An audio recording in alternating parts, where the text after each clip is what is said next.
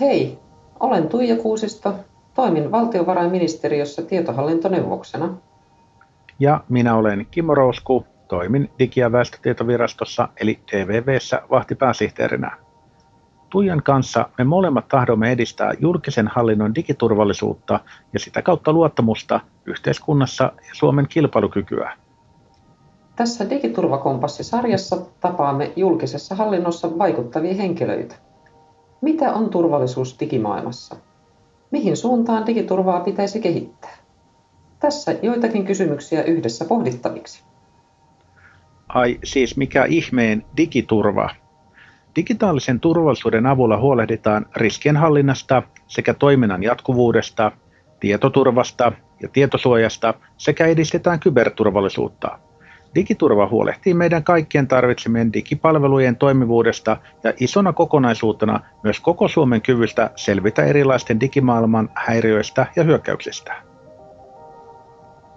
Tänään vieraanamme on johtaja Tommi Karttaavi Kuntaliitosta. Hyvää iltapäivää Tommi ja tervetuloa podcastiimme. Joo, kiitoksia ja iltapäivää teillekin.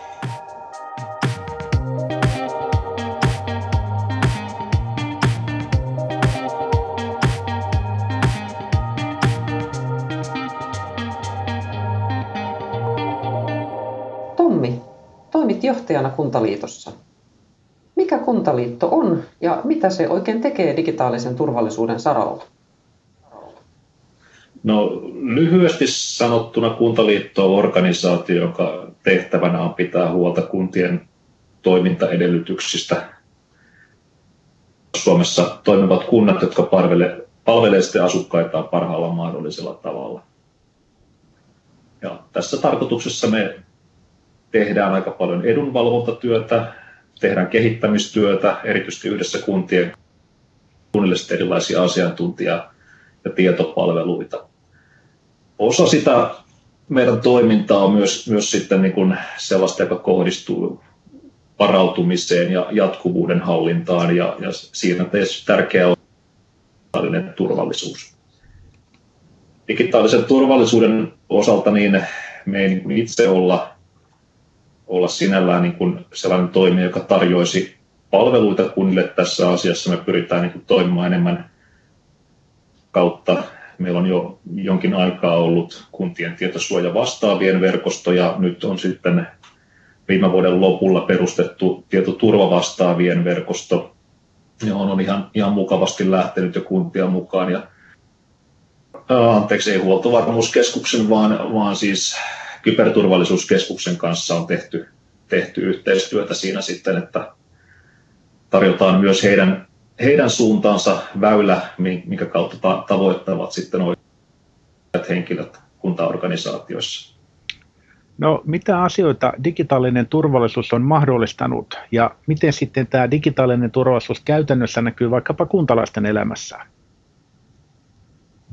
Se on mahdollista paljon sellaisia asioita, mitkä, mitkä sitten niin kuin edellyttää sitä, että että kansalaiset voi, voi luottaa siihen, että heidän, heidän niin kuin luottamukselliset tietonsa ovat turvassa silloin, kun he esimerkiksi asioivat viranomaisia.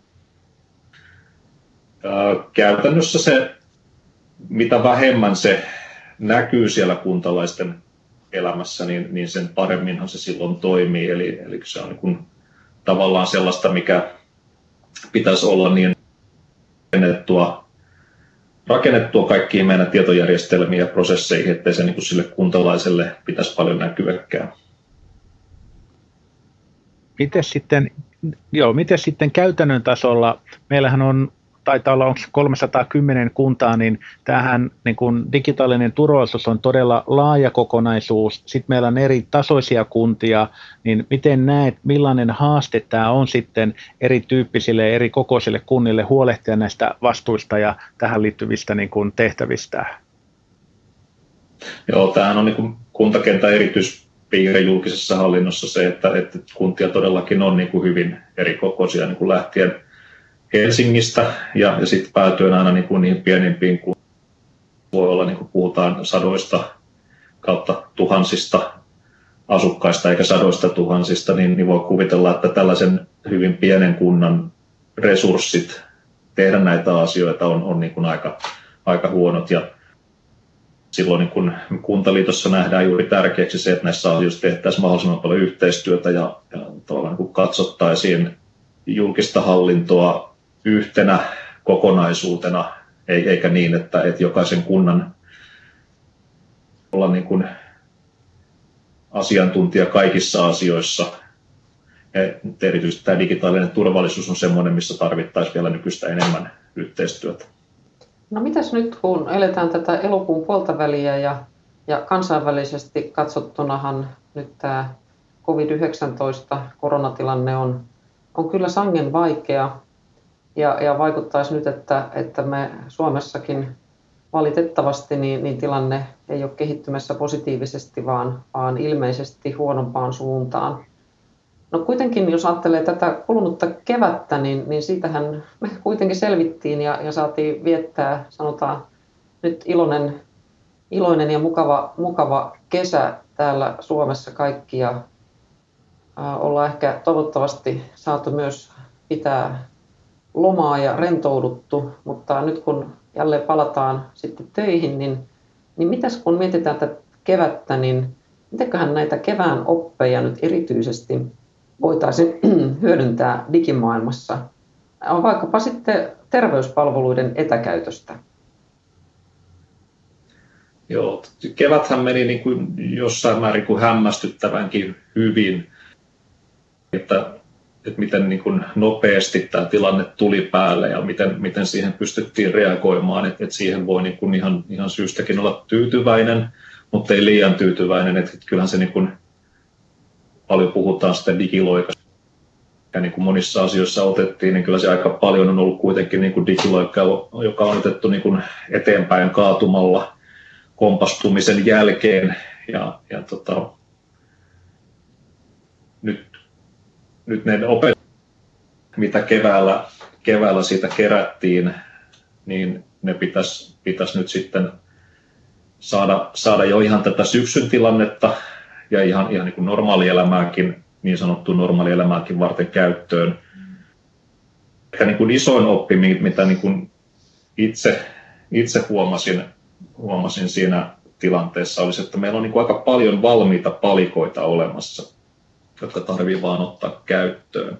Että eihän me muuten oltaisi ketterästi siitä, siitä niin kuin kaatumalla tehdystä digiloikasta selvitty, ja ehkä voisi niin kuin vähän kärjistäen sanoa, että me ollaan täällä, täällä Suomessa aika hyviä niin kuin kehittämään näitä palveluita ja niitä tukevia tietojärjestelmiä, mutta sitten vähän huonompi ottaa niitä käyttöön.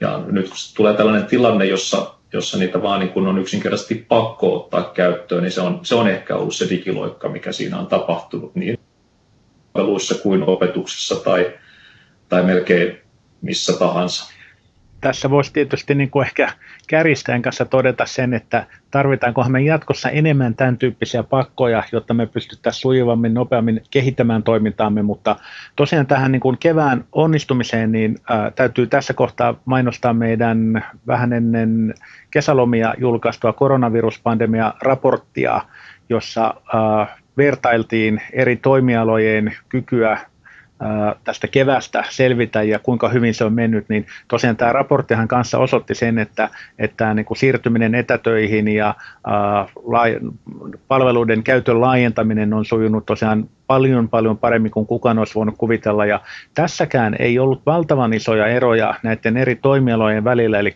yllättävän hyvin tämä oli sujunut kaikkialla. Ja nyt itse asiassa niin me saadaan julkaistua tässä elokuun lopussa tästä raportista päivitetty versio, jossa meillä on sitten yksityiskohtaisempaa toimialojen sisällä olevaa tietoa ja muutenkin saadaan ehkä vielä niin kuin paremmin tätä niin kuin, uh, hahmotettua.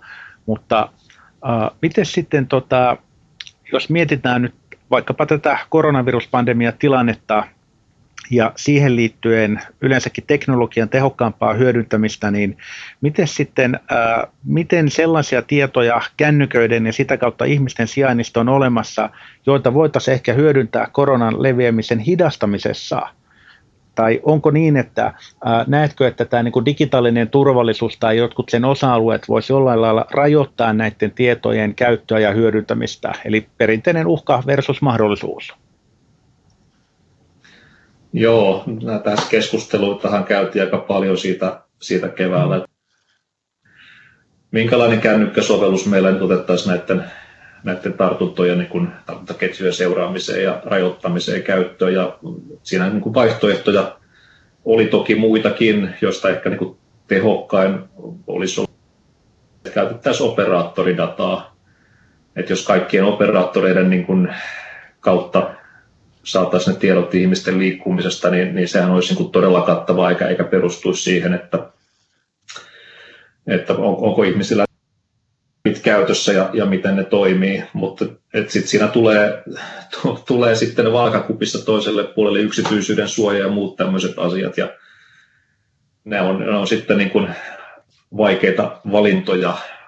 Oikein, että kuinka, kuinka paljon sitten niille pistetään painoa ja, ja kyllä mun mielestä tässä, tässä kohtaa ihan, ihan oikein sitten niin kuin on, on pistetty ihmisten yksityisyys sitten kuitenkin siinä vielä. Niin, tässähän joudutaan, joudutaan sanoin, aina punnitsemaan tätä, tätä ikään kuin yhteiskunnan tarvitsemien tietojen ja, ja niiden käytön hyödyllisyyttä ja miten sitten voi yhteiskunta kansalaisiaan suojata ja, ja toisaalta sitten tuossa tätä jokaisen, jokaisen yksityisyyden suojaa. Miten enemmän tässä just kun on kyse tästä, että digitaalisesta turvallisuudesta toisaalta mahdollistajana ja toisaalta rajoittajana, niin, niin, miten näet, että mikä, mikä tilanne Suomessa ehkä tällä hetkellä vallitsee, että, että onko, onko meillä liian, liian tiukkaa tämä, tämä, tämä tota noin, yksityinen suoja ja, ja ylipäätänsä niin kuin digitaalisen turvallisuuden toteuttaminen vai, vai onko meillä liian löperöä, pitäisikö mennä vielä, vielä tiukempaan su, suuntaan? No tuosta voi olla hyvin montaa mieltä. Me henkilökohtaisesti olen mieltä, että meillä on aika hyvä, hyvä tasapaino siinä tällä hetkellä. Toki niin kuin sekä molempien suunnasta voi, voi aina esittää argumentteja. Ja näin tietysti demokratiasta täytyykin tehdä, että esittää erilaisia näkemyksiä ja sitten löydetään se keskitie sieltä.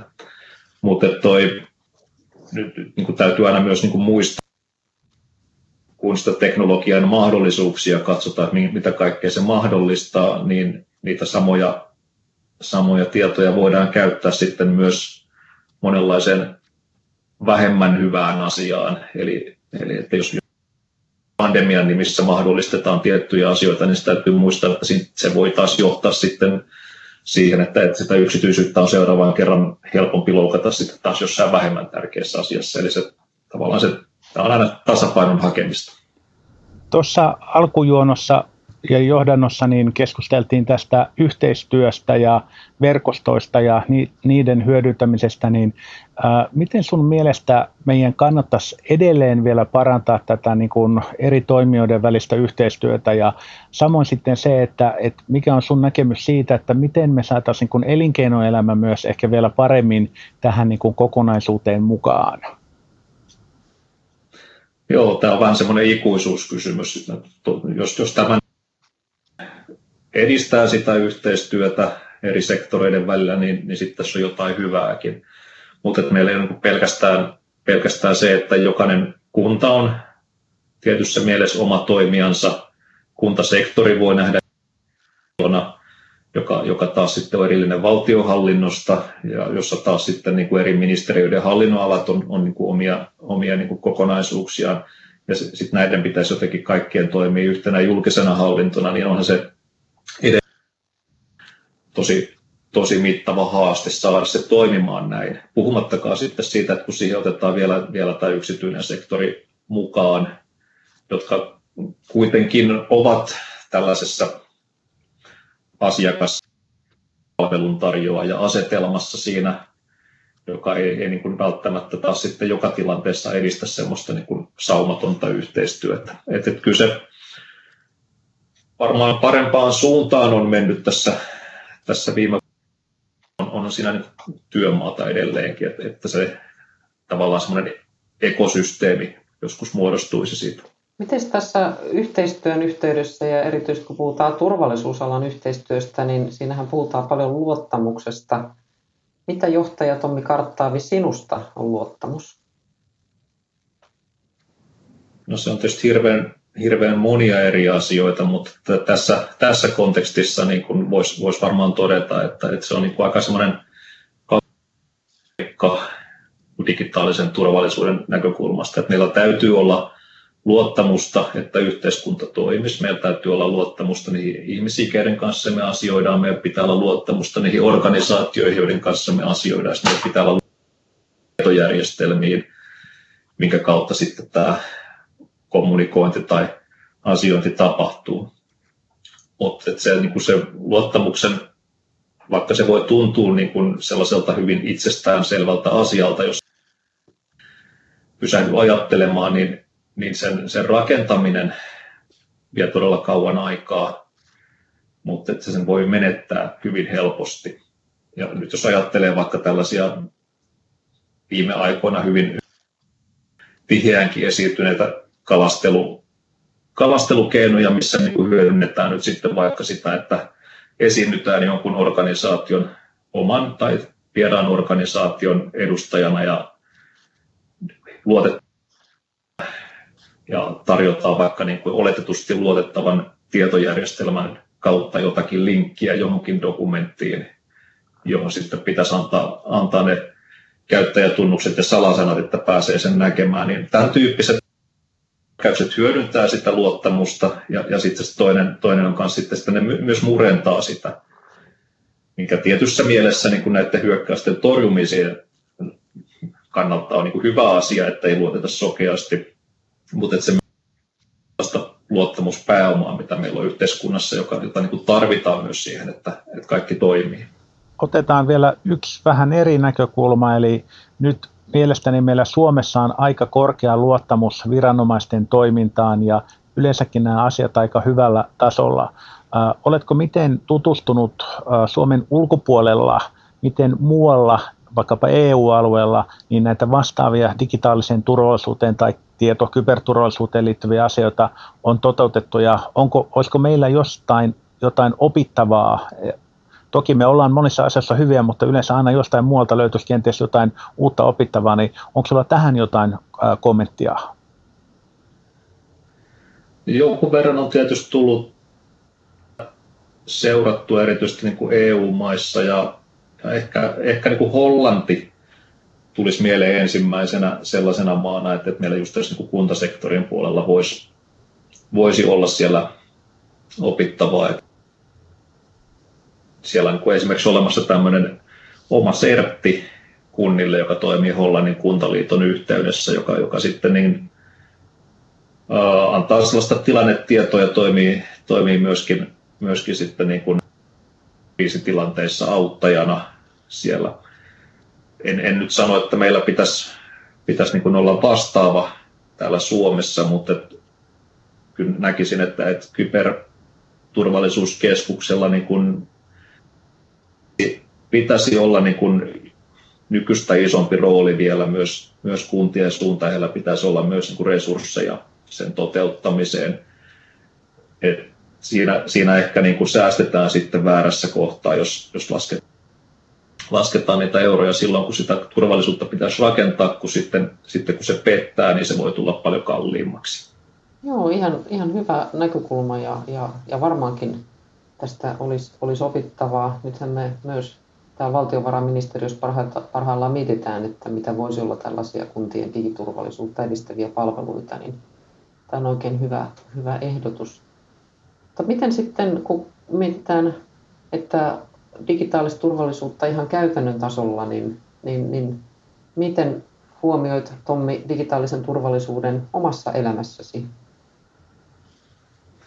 No, en, en ole sinällään niin kuin mikään, mikään niin kuin yltiö ihminen siinä mielessä, että ihan sellaisella normaalilla maalaisjärjellä ja, ja niin kuin itse kun on digitaalisia palveluita ja laitteita käyttänyt suurimman osa elämästä kuitenkin, niin on, on tullut sille siihen, että mitä voi ja ei voi tehdä. Ja tähän mennessä se on niin kuin myös toiminut niin, että ei ole mitään, mitään niin kuin isompia, isompia ongelmia sen kanssa ollut, että sanoisin, että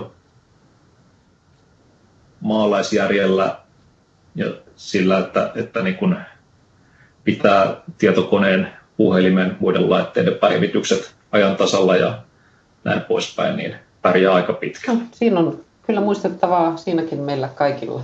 Mutta kiitos kovasti Tommi, että tulit meille vieraaksemme ja, ja oikein mukavaa ja, ja reipästä ja toivottavasti myös sitten ilosta syksyn alkua sinulle. Kiitos teille myös. Kiitos.